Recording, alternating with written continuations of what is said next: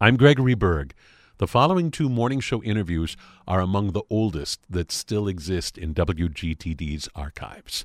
These are interviews from all the way back in 1989, conducted by longtime WGTD news director Bill Guy, who created the morning show and was my predecessor as morning show host.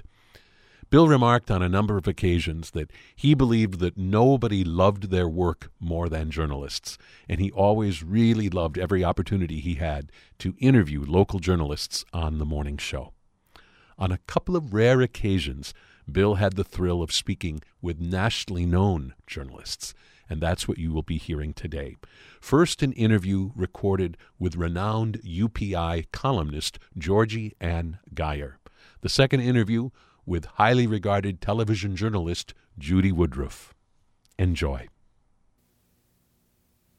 And we are talking today with uh, syndicated uh, columnist Georgie Ann Geyer. And uh, Ms. Geyer, I guess my, my first question is how did you just, how did you make your career choice to uh, uh, to become uh, to become a journalist first of all, and then to have the opportunity to to travel the world covering events all around the globe? When I talk to to young people, and particularly to young women, uh, when they ask me questions like that or they ask me for advice, uh, I have only one piece of advice for young people for, in general, and that's follow what you what you love. Uh, don't look for what they're looking for out there.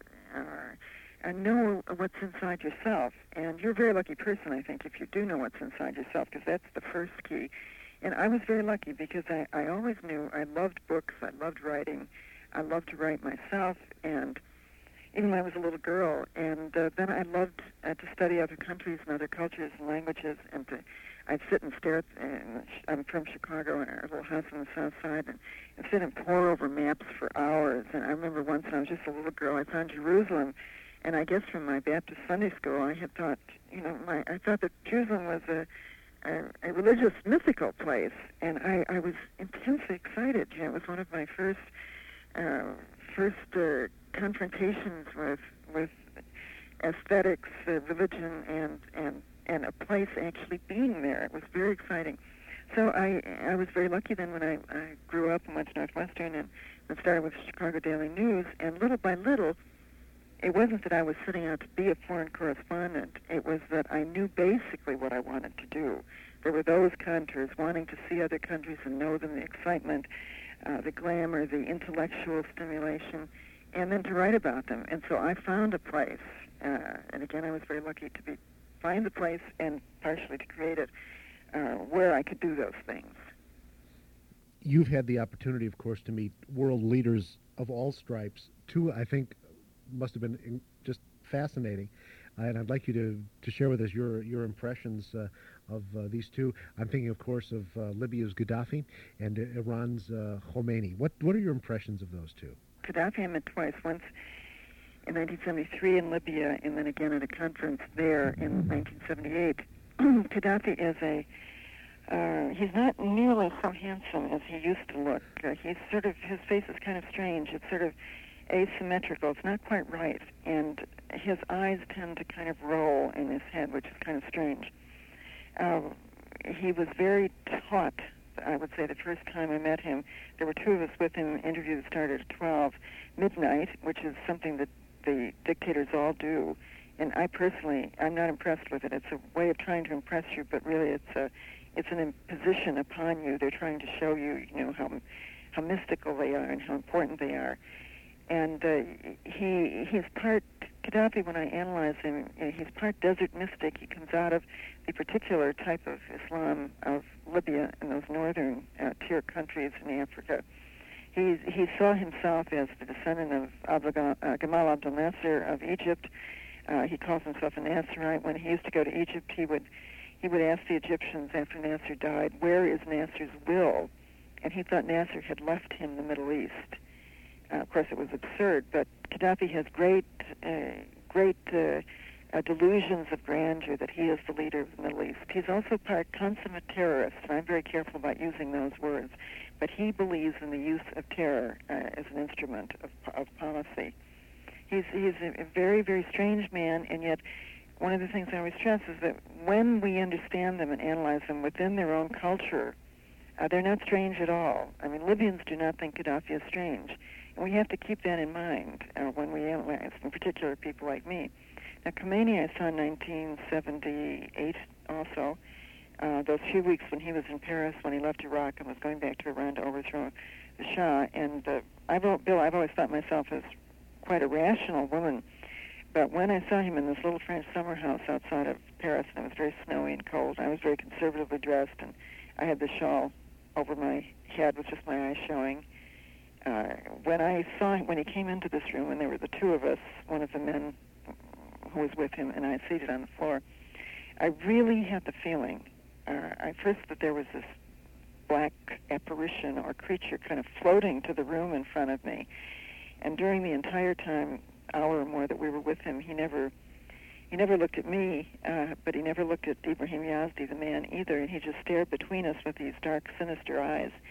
And when he got up to leave, again, I had the feeling of this great creature sort of floating out of the room. It was just really surreal.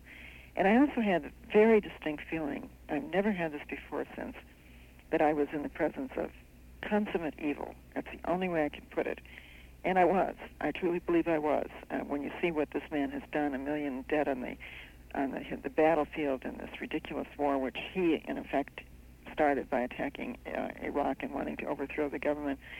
Uh, the tens of thousands he's killed in his own jails, and now this political move, and that's what we have to understand, this political move with this novel of Salman Rushdie, because uh, Khomeini, Iran was starting to go to open again to the West, and if it hadn't been this novel, Khomeini would have found something else to rally his people around him, to reawaken the, the fanaticism that he had in the early days. And uh, he's a, a hateful, uh, corrupt man. And uh, what he's doing is not within Islam. It's really heretical within Islam. What do you see as the, the future of U.S. relations with those two countries, with Libya and with Iran? I think, uh, Bill, as long as those two men are alive, uh, very the, we shouldn't even we shouldn't even think too much about uh, uh, about relations. Uh, it was when the war ended last summer, or ostensibly ended between Iraq and Iran. Uh, everybody in the a lot of people in the West, particularly in Europe, but also in the United States, rushed to Tehran, thinking now they're going to rebuild, now they're going to do this, now there's room, now there are moderates finally. Well, as long as there are moderates, but as long as Khomeini is alive, with his need for this fanaticized following, whenever there is, whenever they get close to any kind of agreement with the West, uh, he will destroy it, as he has in the last week. Uh, Gaddafi is the same way. These two men hate the West. They really hate, and they particularly hate the United States. And we should be very, very careful with them. We should let them go their own way, and we should make very clear where our lines are. I'm I've been a supporter of President Bush's, and I think he's a very decent and rational man, and I think he'd be a good president. But I'm disappointed that he didn't speak out at this time. He should have spoken out in the most uh, uh, unmistakable terms against Khomeini and against these death threats. It's a horrendous thing when you think about it. Ms. Geyer, have you had an opportunity to uh, to meet Mr. Gorbachev from the Soviet Union, and, and what would your assessment be of uh, both his prospects and of the Soviet Union? Yeah, unfortunately, Bill, I haven't met him. I, I had a wonderful interview with President Reagan, and just at the time uh, when of, of, the summit uh, with uh, Chairman Gorbachev uh, a year ago last December, and it was very thrilling because it was at that. Uh, at, at that interview with four of us columnists, that President Reagan said that he could could, could now work with the Soviet Union and with Mr. Gorbachev, with whom he was quite taken at that point, because they no longer believed in one world Marxian domination, as he said. It was it was a very thrilling interview because it really changed uh, history. But uh, unfortunately, I didn't meet Gorbachev at the time. Uh, I, I hope to someday. He's obviously a very compelling man, a very charming man, uh, a very uh, innovative man. He understands very well. He's very reasonable. He understands what has to be done if the Soviet Union is not to be a a third or a fourth world power with the first world military, as he, as he has put it. His chances, I was in Russia again in November for the first time in 17 years, and I was stunned at the fact that there is no development, there's no building. I mean, the place is going backward, backward, backward. And uh, Gorbachev sees this and knows this. His chances of doing something about it, it will take decades. Bill, I mean, he has to restructure the entire country. And the more he restructures it, if he's able to, against the lassitude and, and the exhaustion of that, that society, if he's able to, it will take years and years. And each step he takes will bring him closer and closer to a free enterprise system. And each step then will be fought harder and harder by the old conservatives.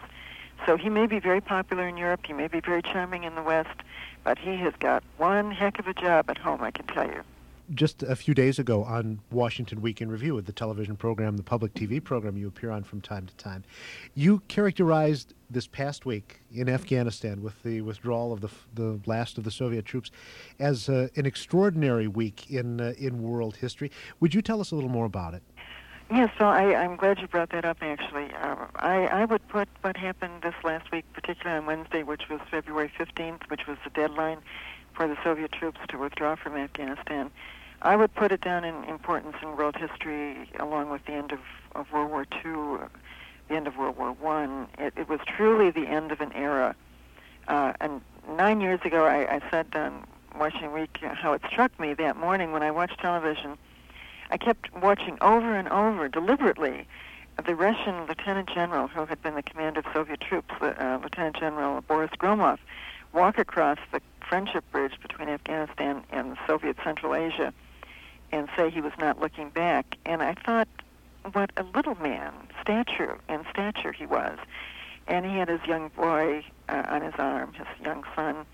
And I thought, nine years ago, when the Russians went in, we thought they were 10 feet tall.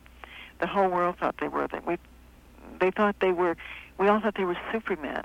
That they would just keep expanding and expanding and expanding in the world. And they were talking about Peter the Great's uh, warm water ports. They would keep going through Pakistan because that's what they've been doing. And now suddenly they are not expanding, they're pulling back.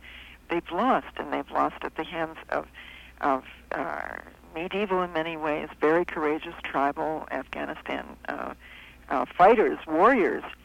Uh, out of medieval times. Uh, it's an extraordinary moment because what it means is that communism is not at all inevitable in the world. And uh, after this moment, uh, after this week, history changed for all times, and uh, it it changed for the better. Ms. Geyer, thank you so much. Welcome to Wisconsin. It's nice to have you with us, and I, I certainly hope we get the opportunity to talk again. The preceding interview was recorded back in 1989, as was the following interview with Judy Woodruff. At the time of this conversation in 1989, Judy Woodruff was one of the principal contributors to the MacNeil Lehrer NewsHour on PBS. Uh, in 1993, she ended up uh, leaving PBS to begin work at CNN. She was there until 2005. In 2006, she returned to PBS, and uh, she remains the principal anchor and managing editor of the PBS NewsHour. Ms. Woodruff, as uh, chief Washington correspondent for the MacNeil Lehrer NewsHour, how do you decide, or how is the decision made, which stories you're going to cover?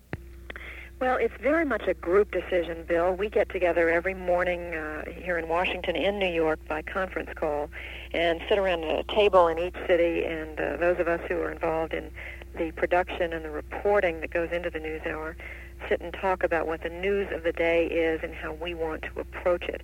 We're very much guided by the fact that we don't want to be a carbon copy of the commercial network uh, news programs which air nationally uh, every night. We believe that we are here to be an alternative, to provide something that is more in depth, and to provide a program that gives people more than just the headlines, the who, what, when, where, if you will, behind the news. And so we, you know, we have we make news judgments pretty much the same as any other news people do, but we are very much guided by uh, our desire to provide more than uh, more than a once over lightly. Is there such a thing as a typical day for you?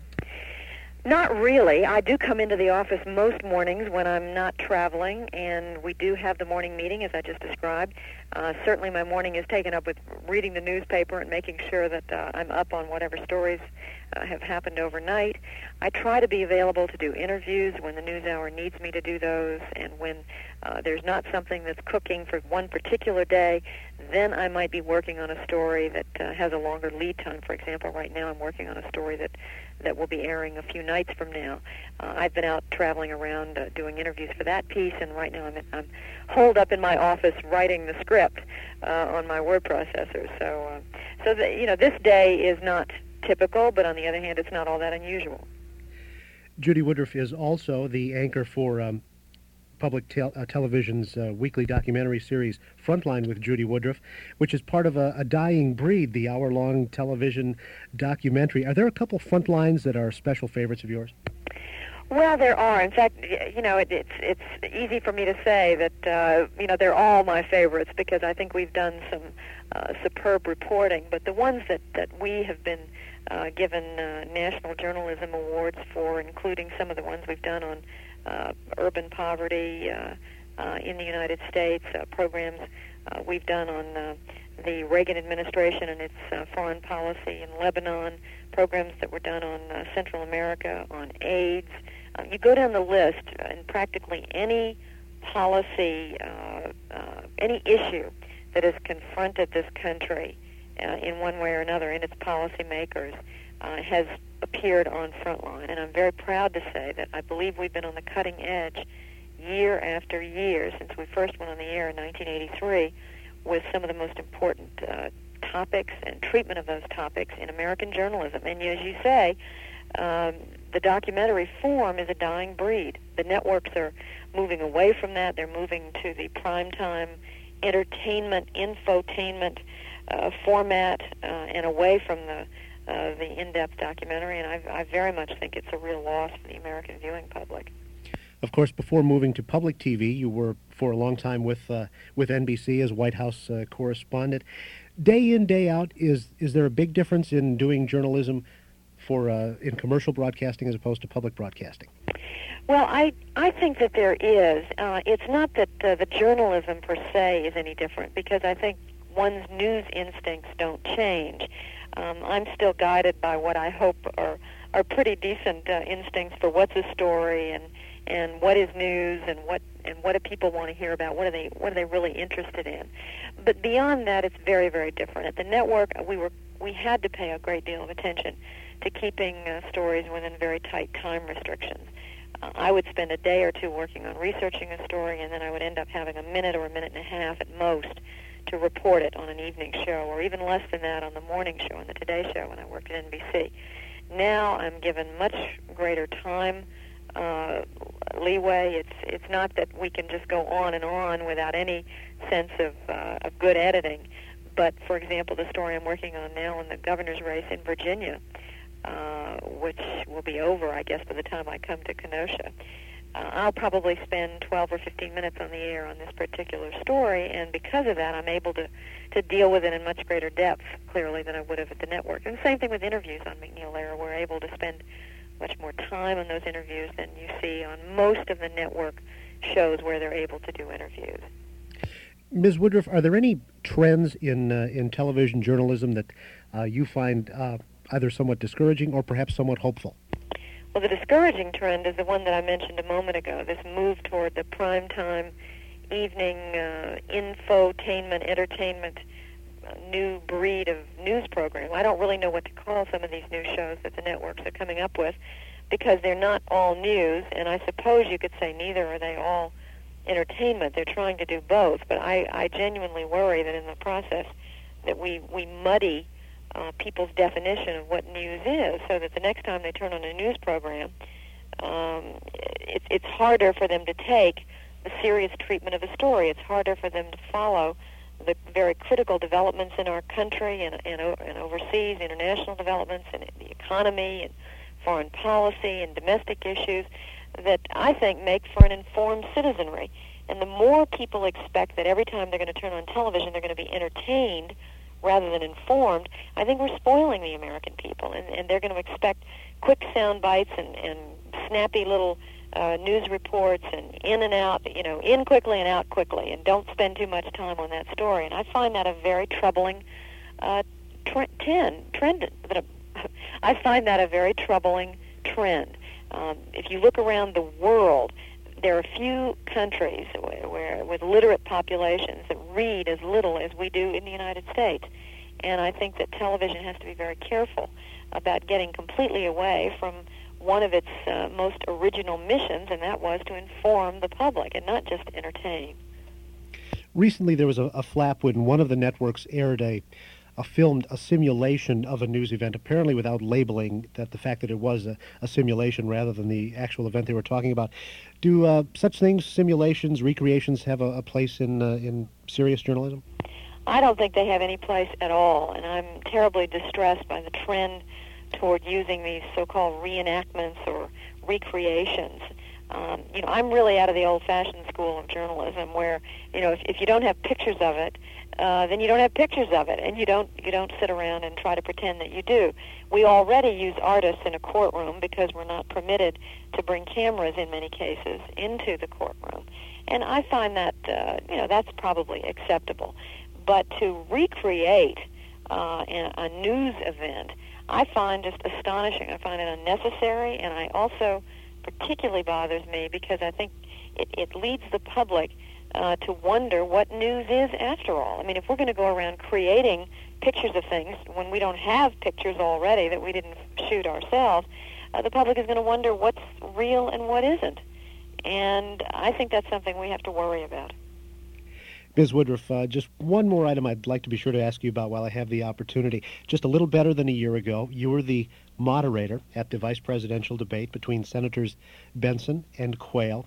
And I have to ask you what um, what it was like in that room and what thoughts were going through your mind when Senators Bentsen and Quayle had their uh, had their ex- uh, exchange uh, that we all know about when uh, Senator Quayle pointed out that he was uh, had about as much experience as John Kennedy when he ran for president. What was that like? Well, you could have heard a, a pin drop in the room. There was absolute silence for a, for a moment. There was a collective intake of breath, and then, of course, uh, Senator Bentsen came back with his famous uh, rejoinder that uh, Senator, I know I knew John Kennedy, and you're no John Kennedy, and I suppose you could say it was the highlight of the debate. Um, it, it certainly was a, one of the more noted moments in American uh, politics because you had uh, this this this vice presidential candidate, uh, Republican vice presidential candidate, Senator Quayle, who was who was uh, considered a, uh, a lightweight by uh, many so-called pundits and political observers, uh, running against uh, the Democratic uh, uh, senator from Texas, who was on a ticket that was considered to be uh, going down the drain, if you will. And you know, it was it was a really dramatic moment, I think, for all of us for all of us in journalism. Quayle, in particular, uh, it was fascinating to watch him in, that evening because he had so obviously been programmed and rehearsed to recite certain lines uh, back, no matter what the questions were. And we saw that again and again that evening when he was asked uh, various questions about his qualifications, and he kept repeating uh, the same answer over and over again um, it was it was really quite an experience for me and one that I will remember for uh, the rest of my life. Ms. Woodruff, thank you so much for taking the time to talk with us. I know you're on deadline, so we're going to let you go. Judy Woodruff, uh, our guest, the chief Washington correspondent for the MacNeil Lehrer News Hour on Public TV, and also the anchor for Public TV's weekly documentary series Frontline with Judy Woodruff. And Judy Woodruff will be in Kenosha at the University of Wisconsin Parkside on Wednesday, November 15th.